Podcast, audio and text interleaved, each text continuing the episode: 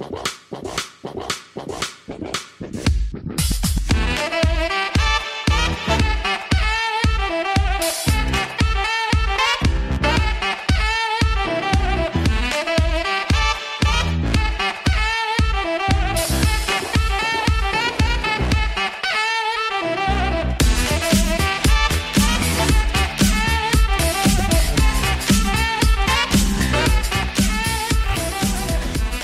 The Pick is.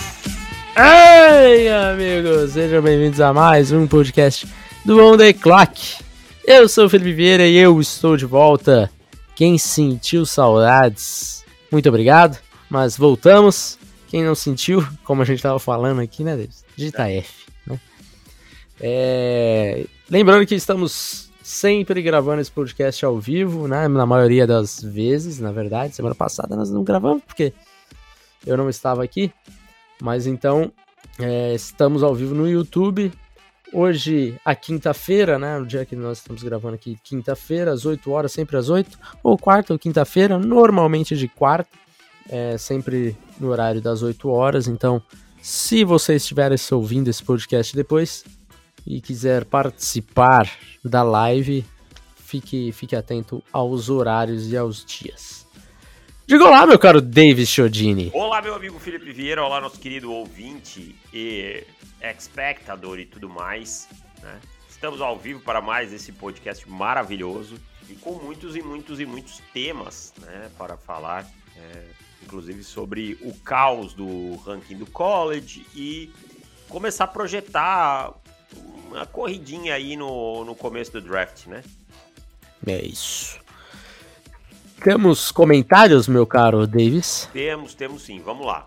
É, vamos começar aqui o Bernardo Fernandes. E aí, o Darnell Washington, TR de Georgia, pode ter uma carreira similar ao do Dawson Knox na NFL, onde ele mais, produz mais na liga que no college? Acredito que sim. Acredito que acho, sim. Cara. Washington acho um, um bom jogador, um jogador físico, agressivo, atlético. É, acho que ele tem boas condições aí de, de ser um, um bom Tyrande na liga sim.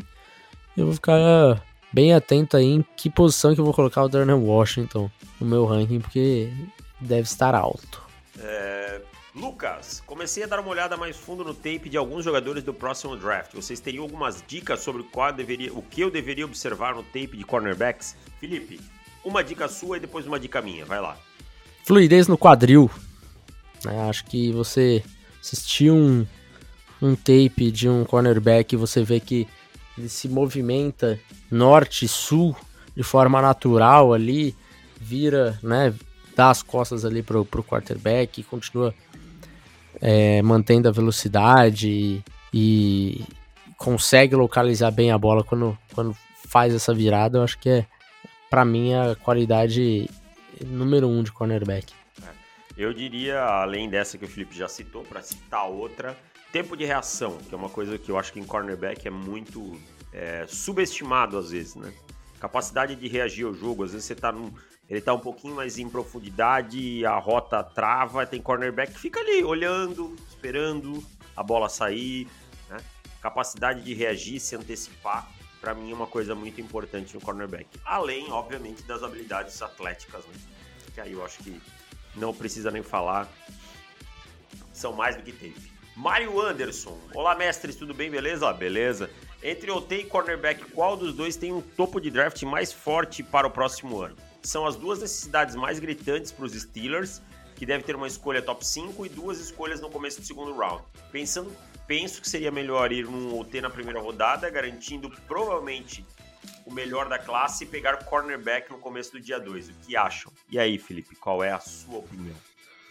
Eu acho que o cornerback é mais forte, eu acho uma boa estratégia do Mario aí, de OT em primeira rodada. Eu acho que a escolha do, dos Steelers, acho que dá para pegar o OT número 1 um da classe, é, que é o Skoronski, né? Pelo menos nesse momento. acho, sinceramente, eu acho muito difícil que não seja o Skoronski no final das, das contas, sabe? É, vai ter a, a conversa do, do braço, né?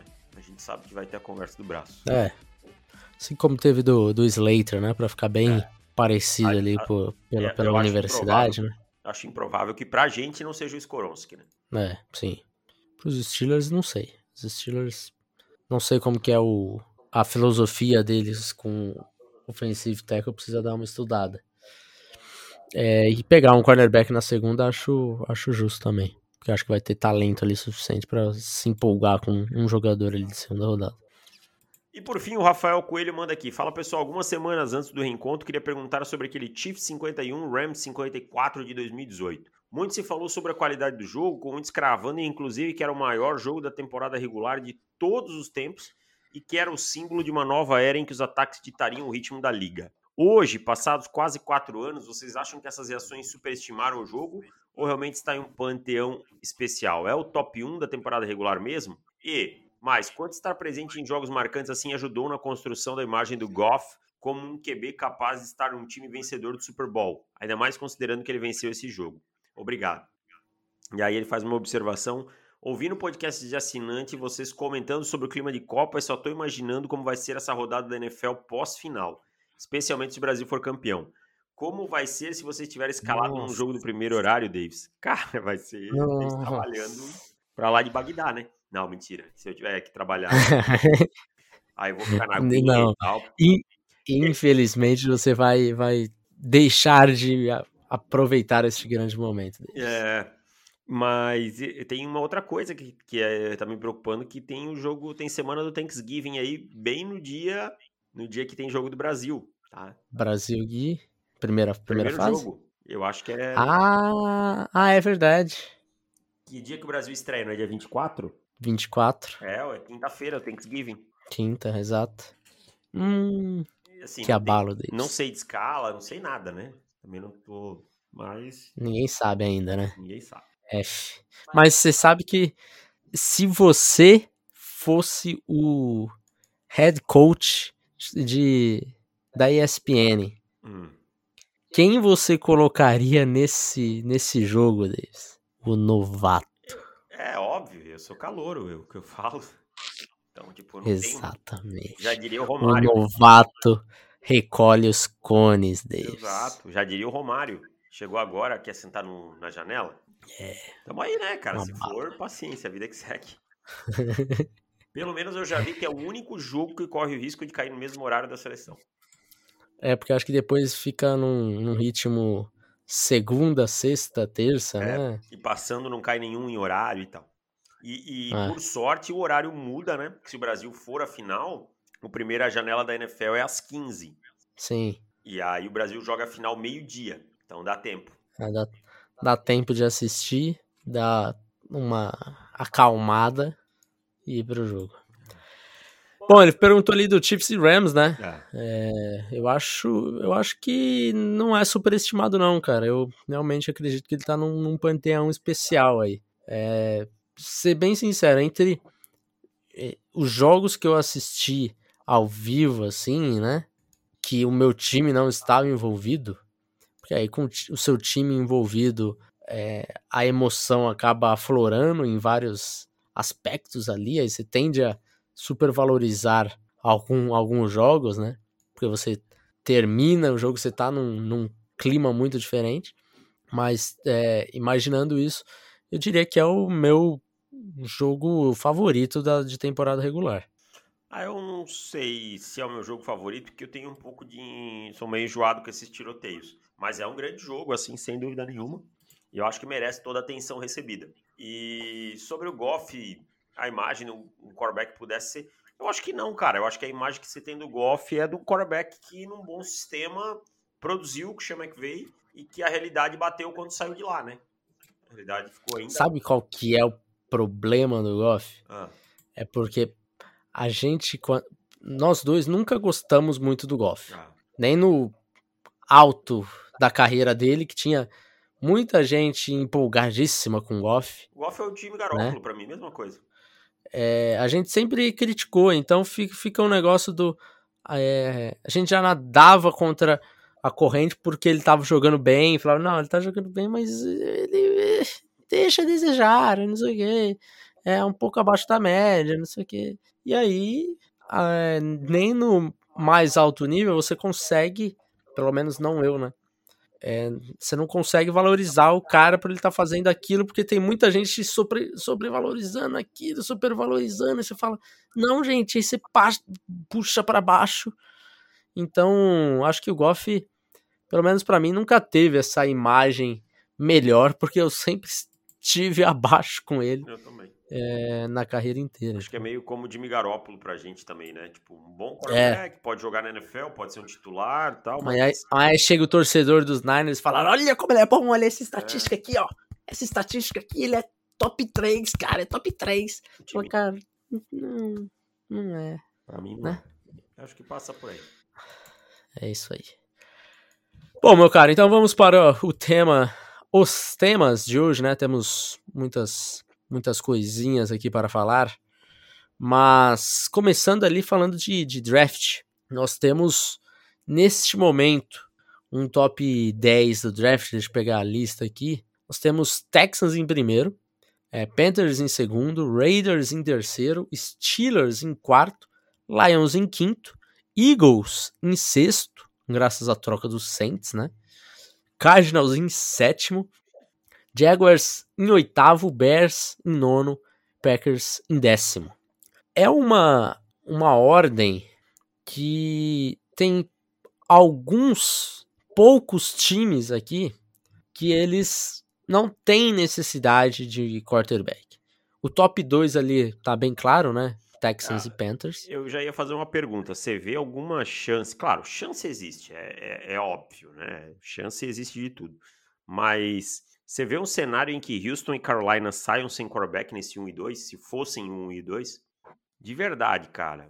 É, eu acho que se Houston e Carolina negligência, ou eles detestam os quarterbacks dessa classe, e eu tô falando aqui claramente de Bryce Young e CJ Stroud, tá? Sim. Ou não tem como passar, né? É, eu, eu quero acreditar que não. A, a não né? ser, Felipe, desculpa não te interromper. Há que aconteça alguma coisa na off-season, né? Porque vamos lembrar, Sim. temos Jimmy Garoppolo no mercado, né? Eu vou chegar num nome que depois é. a gente vai falar que talvez possa estar no mercado de troca e por aí vai, né?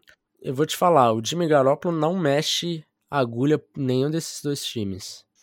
Não mexe agulha pelo por nenhum time do top 10 do draft, porque o Jimmy Garoppolo já esteve no mercado e não quiseram. Não, mas agora é de graça, né? Tudo bem, mas é, era tão caro antes? Estavam pedindo o quê? Uma segunda rodada? Eu acho que se negociar, melhor, melhorava essa coisa aí, viu? É. Tudo bem, eu acho que o, o, preço é, sugerido, né? Era segundinha. Mas eu não acho que uma segunda rodada, e daí a gente pode colocar, segunda rodada não está só falando de, de times que estavam no top 10, né? Então a gente tem times lá do final da, do draft que também não deram. Você pode imaginar uma pique 50 para lá que não quiseram pagar. É. Eu. Você acha que um preço desses vai alterar o preço do dólar para times que estão selecionando no top 5 do draft? Mas aí vamos pensar por, uma, por um outro cenário. Né? A gente tem que abrir o leque aqui. Vamos dizer que Carolina, Carolina não tem treinador nesse momento. Não deve ficar o Steve Wilkes. Não tem. É probabilíssimo. Uhum. Né? É, Houston, eu acho que o Love Smith também é um grande candidato a cair. O Love Smith foi bode expiatório. Bode expiatório. Total. Você já pensou se o Demico Ryan for treinador de um desses dois times? Pode Jimmy, acontecer. E Jimmy Garoppolo ganha a cotação. Pode. Pode ter certeza que sim, tá? Então, assim, são só, meu, são milhões de hipóteses que a gente está jogando no ar aqui e tal. Mas vamos voltar a um cenário normal que não seja o Demico Ryan. Então, possivelmente, nesse cenário, você vê os dois saindo com o quarterback? Sim. É, eu não consigo dar, assim, 95% de chance, porque acho que são duas franquias que elas gostam do fracasso. Então, você não pode duvidar. elas gostam do tá fracasso, me, me pegou. Peraí que tem um amendoim aqui no meio do meu dente, nesse momento não, que eu vi não tá agora. Não, não apareceu aqui, que veio aqui, ó. Viu? Agora sim. Maravilha. É... Enfim, elas gostam do fracasso. Então, é uma situação que imagina o Scott Feeder, GM dos Panthers. É um cara que já tentou o Darnold Aí a gente não sabe se a culpa é dele, se a culpa é do Matt Rule, a gente não tem absoluta certeza de nada. Mas ele estava lá, então ele assinou o cheque. Já tentou o Darnold, ele já tentou o Baker e ele draftou o Corral. Empolgado. O Corral não jogou, machucou na off-season. É um cara que gosta da trade down.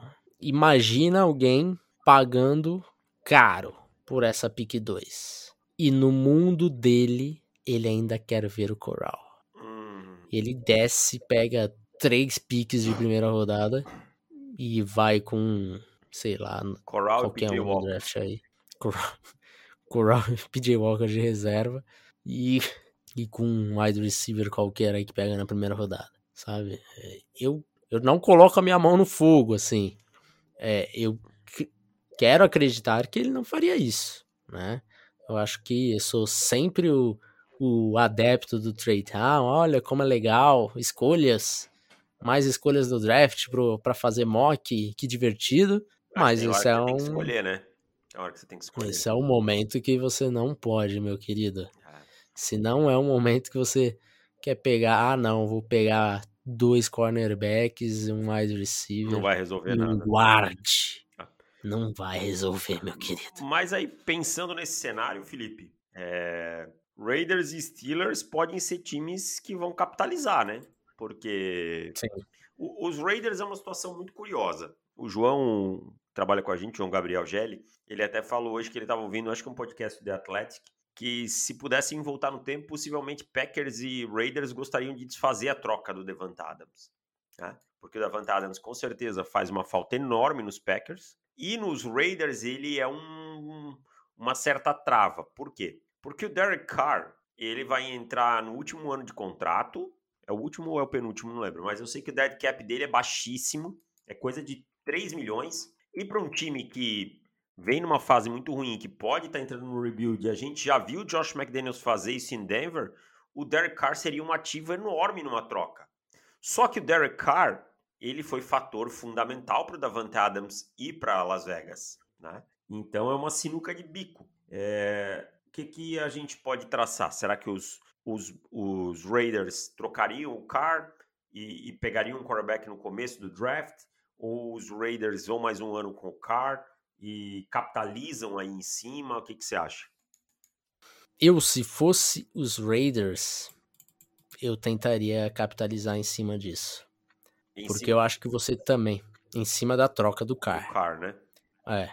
Eu acho que você tá numa posição. Os, os Raiders. Vamos falar as- os- o mais honesto da palavra aqui. Tem muita coisa pra resolver nos Raiders. Nossa, cara. Eu fiz o jogo dos Raiders domingo. O time em terceiras descidas é horroroso.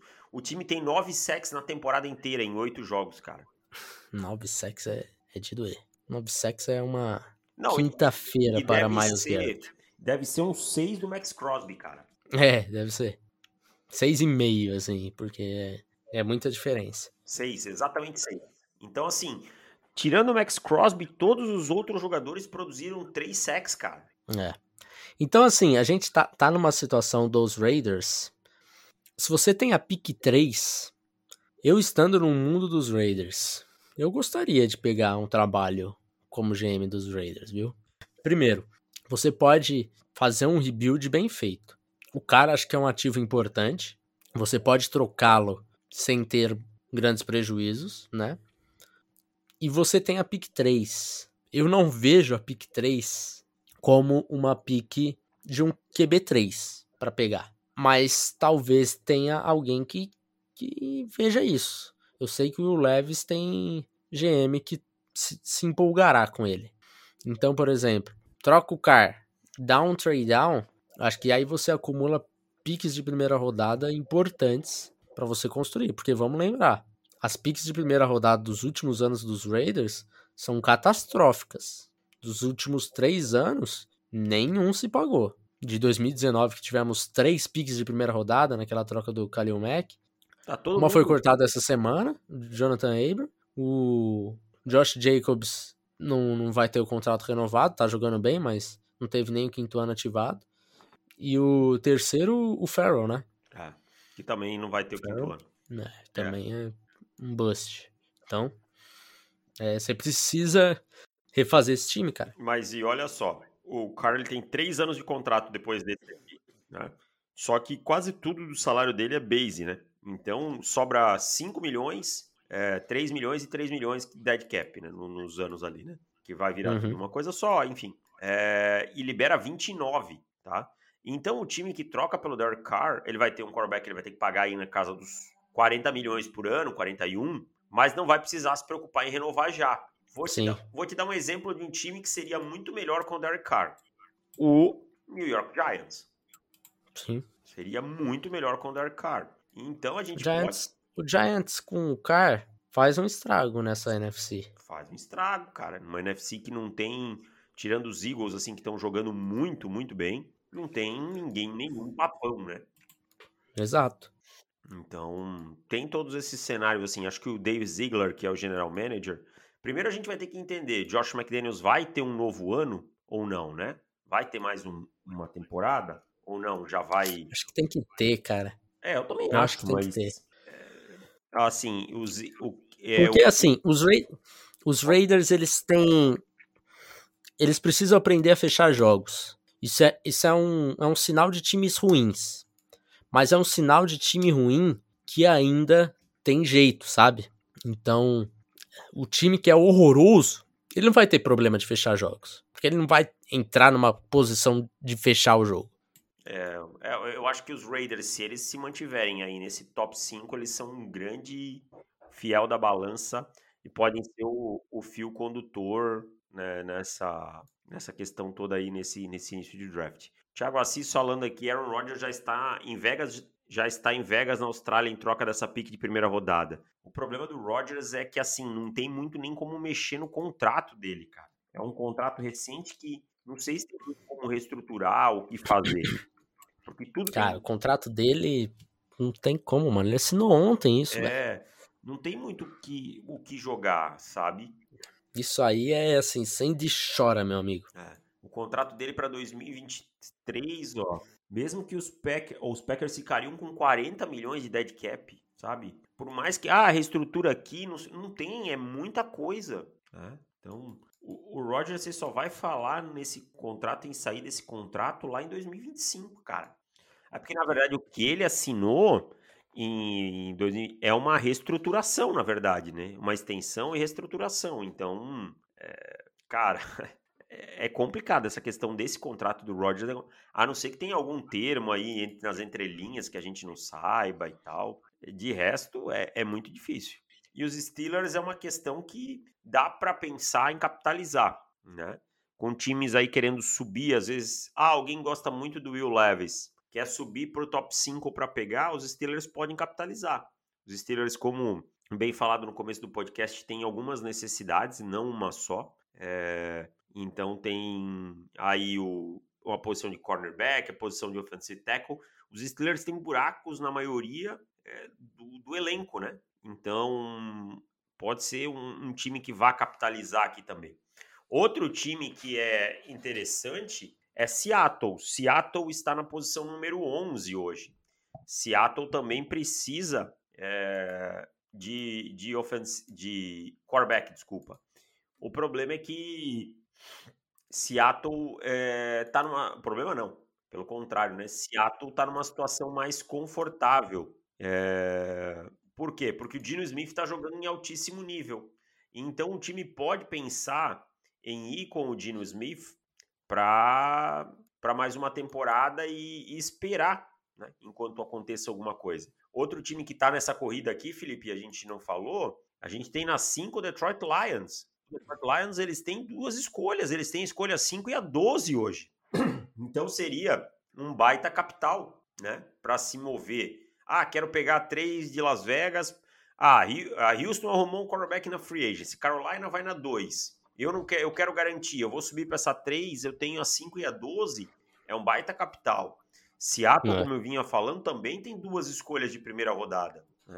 Então, é, são N cenários aí que vão começando a tomar forma a partir dessa semana 10 e ficando mais interessantes.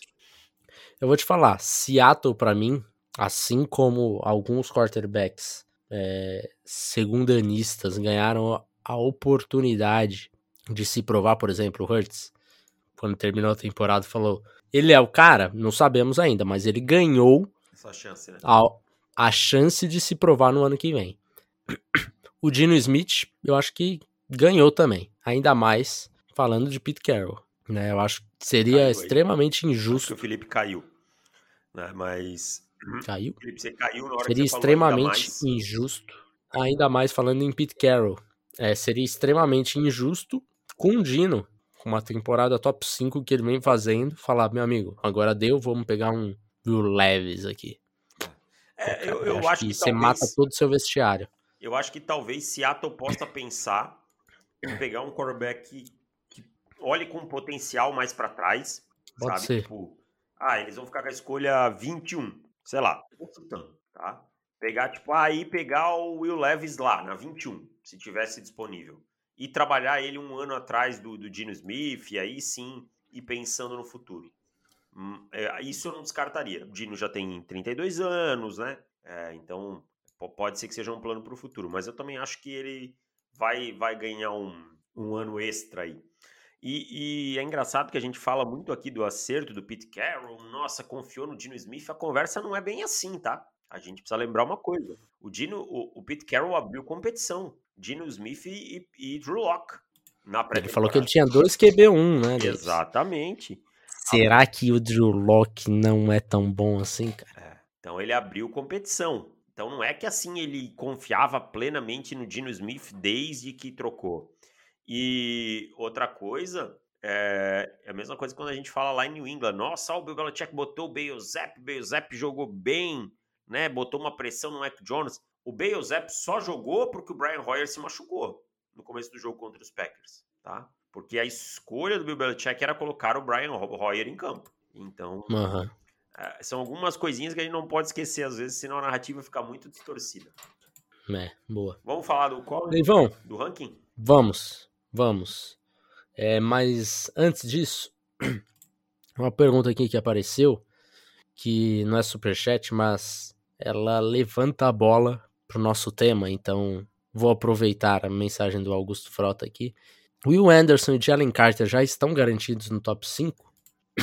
Davis, eu vou te falar uma coisa. Hum, Jalen Carter é o melhor jogador desse draft. pode ser, eu não discuto isso não. Assim, É um cara que eu não tô, não tô tão convicto quanto você, mas eu não caí dentro do Jalen Carter ainda. Mas eu não, não, não, não- não me espanta também. a minha empolgação com o Carter, e eu já comecei a fazer o report dele, é, não chega a ser no nível do Quinn Williams, porque ali no Quinn Williams gente, eu- a gente tava muito empolgado com Williams, mas é parecido. O que esse cara é bom é brincadeira. Então, pra mim ele está garantido sim no top 5, respondendo a pergunta do Frota aí. Um abraço, Frota. né? É, eu acho que é um, um cara que ele domina muito assim no, no pass rush. É um cara muito inteligente, atleticamente é, é impressionante. Então, pra mim o, o Carter aí, ele tem que ser es- escolhido no top 5 pelo talento dele. Talvez, talvez por, por ter alguns quarterbacks ali, pelo menos dois, eu diria que estão garantidos no top 5, né? E mais um terceiro, eu não sei se, se de repente aparece um Leves da vida, alguém se apaixona por um desses quarterbacks aí. E a posição do Carter não é das é mais importantes, né? É, então, talvez ele não não saia ali por um, um obra do acaso, mas ele como jogador é, é top 3 sem discussão. É, o jogo dele, o jogo dele aí desse final de semana contra a Tennessee, eu fui ver depois que você falou que eu não consegui ver esse jogo em, em loco, né, na- no momento do jogo, e surreal, cara. O controle dele contra a Tennessee, surreal. Ele acabou com o jogo, sabe? Acabou com a partida de uma forma assustadora. né? Eu não caí dentro do tape dele ainda, que eu tô fazendo o Smith, né? Mas é, os, sabe quando você tá vendo um tape e para pra ver outro jogador? Uhum. Você começa O, tá outro vendo, te. por exemplo, o fulano A e aí o fulano B tá jogando tão bem. É, quando eu tô vendo o Smith, várias vezes eu, eu vejo ele lá, né? Os dois, o Jalen Carter e o, e o Nolan Smith de Georgia, é surreal, cara. É. É, muito, muito Não, é, diferencial. não dá pra comparar o Carter com o Smith, tá? Pra ficar claro, tá? O Carter é muito mais jogador. Sim, Só tô dizendo Sim. que quando você vê aquela defesa, volta e meia você para pra, pra olhar. né? Agora, o, o Jalen Anderson, talvez a gente esteja falando de um Quem? bicho. O Will Anderson. Ah, você falou Jalen Anderson. Eu fiquei, ué? Jalen Anderson é duro. O o Will Anderson é de um bicho muito forte também, mas talvez não no mesmo patamar de jogador como o Carter. Eu vou te confessar que, que, que eu não é, não é que eu ache, longe de eu achar ruim. Mas o hype do Will Anderson, pra mim, é um pouco excessivo em relação ao que ele tem jogado, sabe? Uhum, O hype pré-temporada dele era, era muito alto pra mim. é, entendo. E bom, Alabama e Clemson foi de base, como dizem os jovens. Foi de base, cara. Alabama, duas derrotas na temporada, essa pra LSU na última semana, né? Já tinha perdido pra Tennessee. Amigo, duas derrotas dentro da SEC, não sobra muita coisa, né? É, ficou duro, cara. Acho que eram duas partidas que, que não estavam sendo contabilizadas ali como derrota, né? Para os dois times. É, Clemson perder para Notre Dame aí foi realmente um, um balde de água fria. Mas vou te fazer uma pergunta, Davis. Em algum momento você realmente confiou nesse Clemson? Não, Clemson, o que era confiável era o caminho. Era o calendário.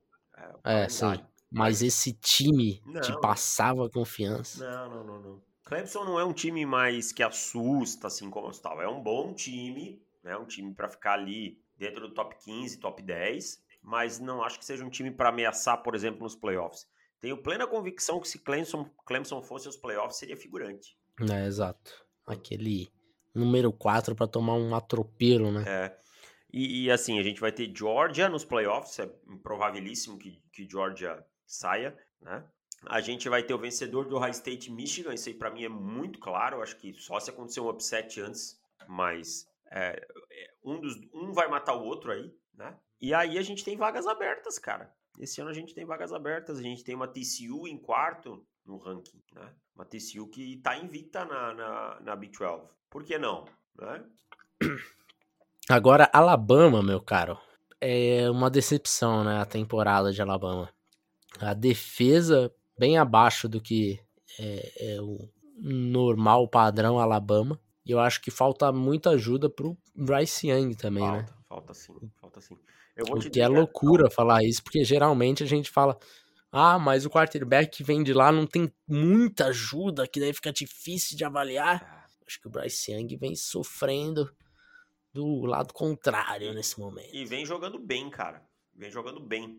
Eu acho até que nesse momento começa a colocar um corpinho de vantagem em cima do CJ Stroud. Mas é, é um time com um padrão de qualidade muito abaixo de Alabama, de talento, sabe? No geral. É um time muito menos talentoso do que a gente é acostumado. Talvez fruto do reflexo dos recrutamentos dos últimos anos, das mudanças no recrutamento, pode ser um primeiro sinal. Mas é uma Alabama Uhum. muito mais frágil do que a gente era acostumado. Pois é, doideira. Levão, vamos para os palpites da Vamos lá. semana? Você s- como voltou para quatro jogos? Como é que ficou? Eu não lembro. Na semana passada, Sim. você tinha tirado um jogo, É, e aí você ganhou esse final de semana um de novo. e aí eu ganhei um de novo, que eu fui nos Bucks, você foi nos Rams. É, faltando. Foi a única diferença. O McVay né? fez muita força e perdeu o jogo. Obrigado, McVay. Começando pelo Thursday Night Football, que começa em instantes, Davis. Temos Falcons e Panthers em Carolina. Eu vou de Falcons. Falcons. Seahawks e Bucks. Isso daqui é lá em Londres. Munique. Munique. Eu vou de Seahawks. Seahawks. E também não entendi até agora o que tá esse menos 2,5 Bucks na linha. Essa daí certamente vai ser uma que eu vou pegar em instantes, porque eu não sabia que estava. Mas os Seahawks estão assim, cara. Semana passada mesmo, é, eles eles eram eles eram as zebras contra os Cardinals. Pois é, eu não entendi também, cara. Eu falei, cara, e eu posso até falar isso com tranquilidade porque eu gravei vídeo lá pro Esporte da Sorte pro Instagram deles, que eu dou dicas de apostas lá, inclusive, então aproveitem e sigam lá. É, eu falei desse jogo, falei, por que que tá 2,5? Isso daqui tinha que ser o contrário. Eram dois pontos e meio de diferença para os Cardinals. E foi o que aconteceu, né? Enfim. Próxima partida, Vikings e Bills, lá em Buffalo. Eu vou surpreender deles, eu vou com Vikings. Eu vou com Vikings porque o Josh Allen não treinou hoje de novo. É, isso aí. Lions e Bears em Chicago, eu vou com Bears. Bears. Jaguars e Chiefs em Kansas City, eu vou com Chiefs. Chiefs. Browns e Dolphins em Miami, eu vou com Dolphins. Dolphins. Texans e Giants em New York, Giants. Giants. Saints e Steelers em Pittsburgh, vou com Saints. Saints. Broncos e Titans em Tennessee, eu vou com Titans. Titans. Colts e Raiders em Las Vegas, vou com Raiders. Raiders. Estreia de Jeff Saturday, que beleza. Cowboys e Packers em Green Bay, eu vou com Cowboys. Cowboys. Cardinals e Rams em Los Angeles, vou com Vou Cardinals. com Cardinals porque o Matt Stafford também não treinou hoje de novo. É. Chargers e Niners em São Francisco, vou com Niners. Niners. Commanders e Eagles em Filadélfia, eu vou com Eagles. Eagles. Essa semana não tem nenhuma divergência porque tá difícil. Nenhuma. Tá difícil. Não é o momento para se desesperar ainda, né? David? Não, não é não. Temos.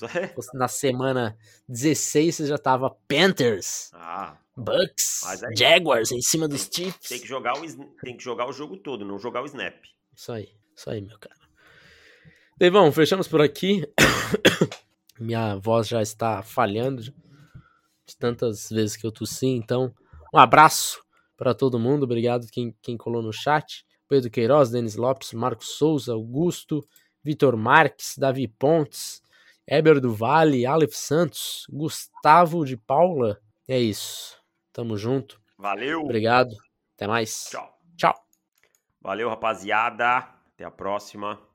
Ih, já foi, já foi, deu. Já encerrei lá primeiro. Cadê? Então tá. Valeu, mano. Pera aí, pera aí, deixa eu